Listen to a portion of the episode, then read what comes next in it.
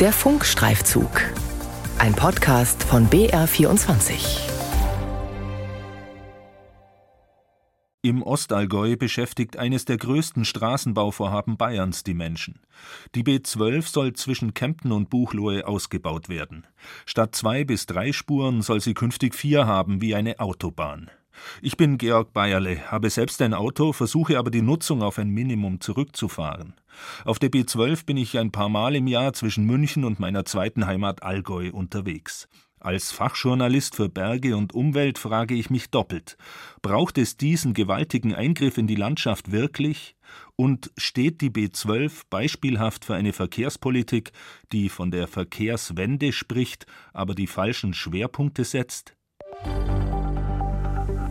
Am Kipppunkt, warum die Politik von Klimazielen redet und trotzdem Straßen offensiv ausbaut. Ein Funkstreifzug von Georg Bayerle.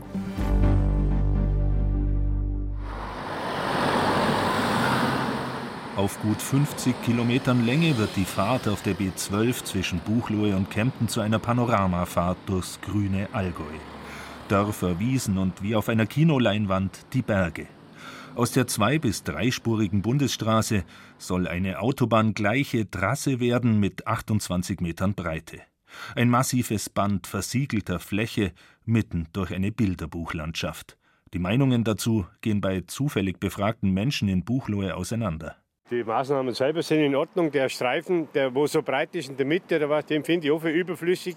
Ansonsten ist die Straße in Ordnung. Die gehört schon lange ausgebaut, finde ich. Grundsätzlich bin ich eigentlich dafür, dass man vom Auto und von den Straßen ein bisschen eher wegkommt und mehr auf die öffentlichen Verkehrsmittel. Also ich finde das eigentlich schon eine gute Idee. Ich fahre die auch öfter, weiß aber auch, dass da erheblicher Widerstand ist. dass es eigentlich zu mächtig finden, also die Anlieger vor allem. Gell. Vor einem Jahr, am 9. Juni 2022, hat die Regierung von Schwaben in einer Pressemitteilung den Planfeststellungsbeschluss für den ersten Bauabschnitt verkündet das Teilstück von der Anschlussstelle an die A 96 bei Buchloe-Jengen bis Germeringen. Sie begründet den Erlass so: Zitat die Maßnahme ist erforderlich, um das derzeitige und künftige Verkehrsaufkommen zu bewältigen und die Sicherheit und Leichtigkeit des Verkehrs zu gewährleisten. Es ist die Standardbegründung für jeden Straßenbau. Zwei Monate später reicht der Bund Naturschutz Klage ein. Auch die Gemeinde Jengen und die Stadt Buchloe folgen mit eigenen Klagen.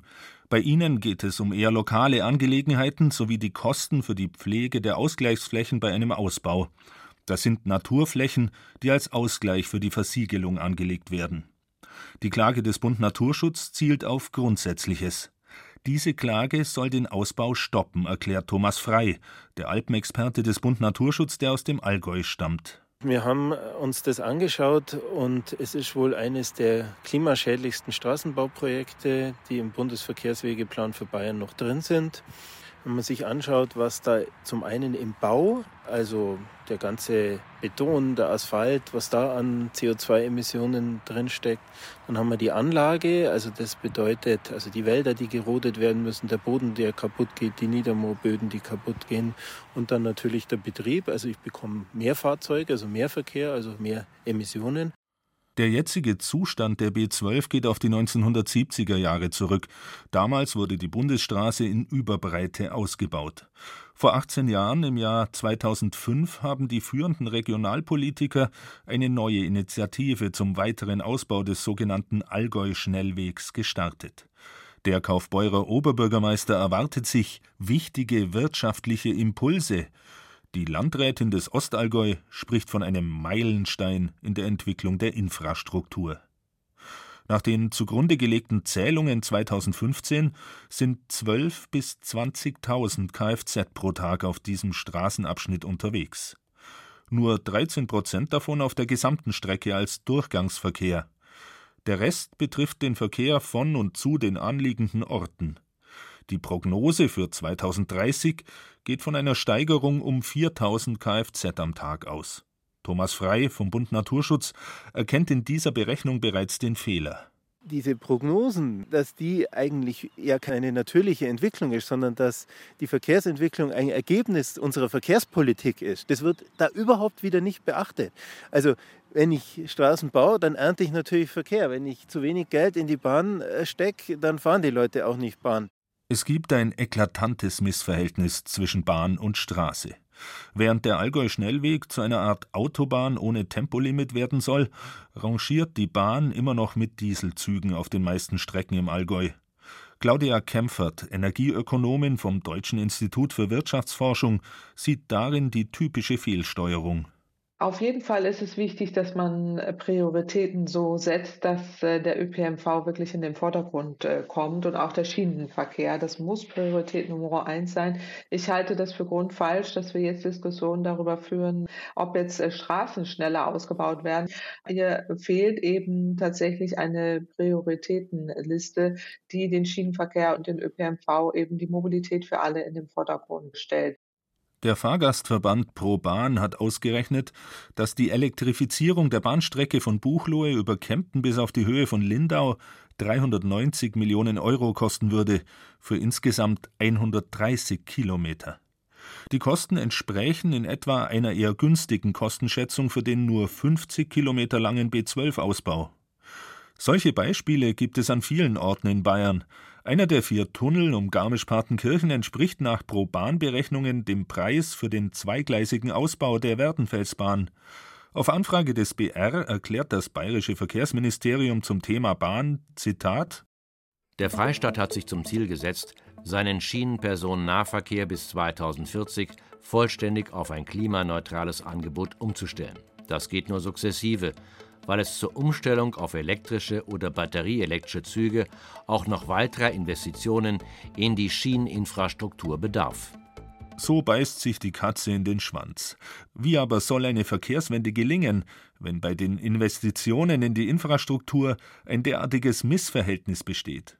Auch an dieser Stelle setzt der Bund Naturschutz mit seiner Klage an und zieht dazu das internationale Abkommen der Alpenkonvention heran.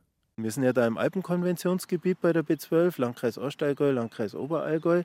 Und die Alpenkonvention fordert, ich muss, bevor ich eine Straße hochrangig ausbaue in eine Autobahn, muss ich prüfen, ob ich dieses Verkehrsbedürfnis, das auf der Relation ist, nicht auch zum Beispiel mit der Bahn oder mit anderen Verkehrsträgern ermöglichen kann, erfüllen kann. Und das hat auch überhaupt nicht stattgefunden. Rechtlich ist die Frage hochinteressant. Die Alpenkonvention wurde 1991 zwischen den Alpenstaaten als internationales Abkommen zum Schutz und der nachhaltigen Entwicklung des Alpenraumes abgeschlossen. Artikel 2 schreibt als Ziel der Verkehrspolitik grundsätzlich vor, Belastungen und Risiken im Bereich des inneralpinen und alpenquerenden Verkehrs auf ein Maß zu senken, das für Menschen, Tiere und Pflanzen sowie deren Lebensräume erträglich ist, unter anderem durch eine verstärkte Verlagerung des Verkehrs, insbesondere des Güterverkehrs, auf die Schiene, vor allem durch die Schaffung geeigneter Infrastrukturen und marktkonformer Anreize. Konkret wird das im Verkehrsprotokoll der Alpenkonvention. Die Vertragsparteien verpflichten sich, bei großen Neubauten und wesentlichen Änderungen oder Ausbauten vorhandener Verkehrsinfrastrukturen Zweckmäßigkeitsprüfungen, Umweltverträglichkeitsprüfungen und Risikoanalysen vorzunehmen und deren Resultaten im Hinblick auf die Ziele dieses Protokolls Rechnung zu tragen in der Realität ist dieses völkerrechtlich verbindliche Abkommen weitgehend in der Schublade verschwunden, obwohl es schon vor über 30 Jahren zukunftsweisende Ansätze zur Nachhaltigkeit gesetzt hat. Auch die Vermarktungsgesellschaft Allgäu GmbH steht hinter dem B12-Ausbau, obwohl sie sich in der Eigendarstellung zu den Nachhaltigkeitszielen bekennt. Geschäftsführer Bernhard Joachim erklärt nüchtern, die Bewertung des Flächenverbrauchs äh, aus Sicht der Markenstrategie Allgäu ist insofern ja, vorgegeben durch die gesetzlichen Grundlagen, wie breit ein Ausbau stattzufinden hat. Man müsste dann sagen, kein Ausbau, dann gibt es auch keinen Flächenverbrauch. Aber mit Ausbau wird es diesen Flächenverbrauch geben. Das muss man dann eben auch mit der Entscheidung für den Ausbau akzeptieren. Erst Anfang Juni ist das neue Landesentwicklungsprogramm in Bayern in Kraft getreten, das die zukünftige Entwicklung regeln soll.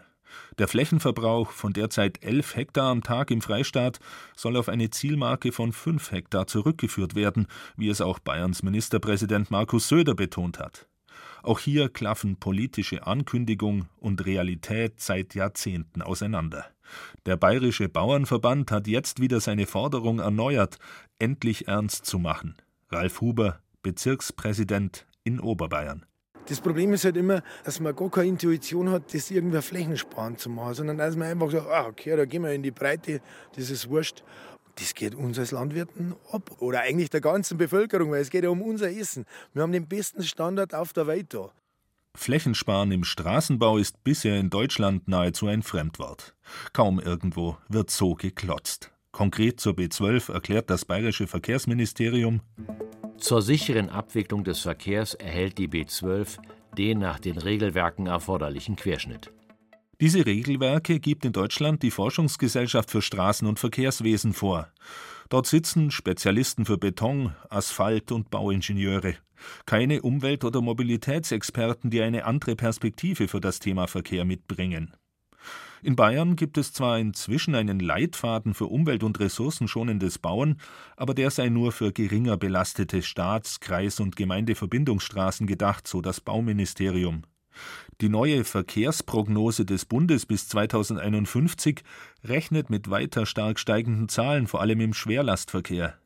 Das neue Deutschlandtempo des Bundesverkehrsministeriums für 144 Straßenausbauprojekte soll dem Rechnung tragen. Damit würde der Straßenausbau wie an der B12 erst recht zementiert, kritisiert Thomas Frei, Verkehrsexperte beim Bund Naturschutz. Der Straßenbau würde auf die Beschleunigungsspur gesetzt und alle anderen Aspekte, wie jetzt zum Beispiel an der B12 Moorschutz oder sowas, wenn es durchs Betzigauer Moos durchgeht oder so, das wird dann schon mal von vornherein gesetzlich beiseite geschoben. Und das kann es meines Erachtens im Jahr 2023 nicht mehr sein, wenn wir wirklich Klima- und Umweltschutz betreiben wollen. Die Planungsbeschleunigung für Projekte mit überragendem öffentlichen Interesse würde Umweltprüfverfahren vereinfachen und die Klagemöglichkeiten zum Beispiel für Naturschutzverbände massiv einschränken. Die fehlende Berücksichtigung des Klimaschutzes, die das deutsche Klimaschutzgesetz fordert, ist auch noch ein Punkt in der Klage des Bund Naturschutz gegen den B12-Ausbau. Das bayerische Verkehrsministerium antwortet dazu nur schriftlich.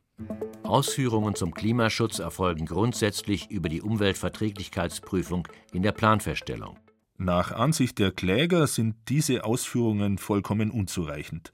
So stellt die Auseinandersetzung um die B12 die Verkehrspolitik grundsätzlich auf den Prüfstand. Klimaschutz bis 2030 oder Straßenausbau erst recht.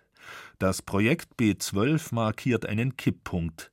In welche Richtung ist noch offen am Kipppunkt, warum die Politik von Klimazielen redet und trotzdem Straßen offensiv ausbaut. Ein Funkstreifzug von Georg Bayerle. Redaktion Kilian Neuwert und Ina Kraus.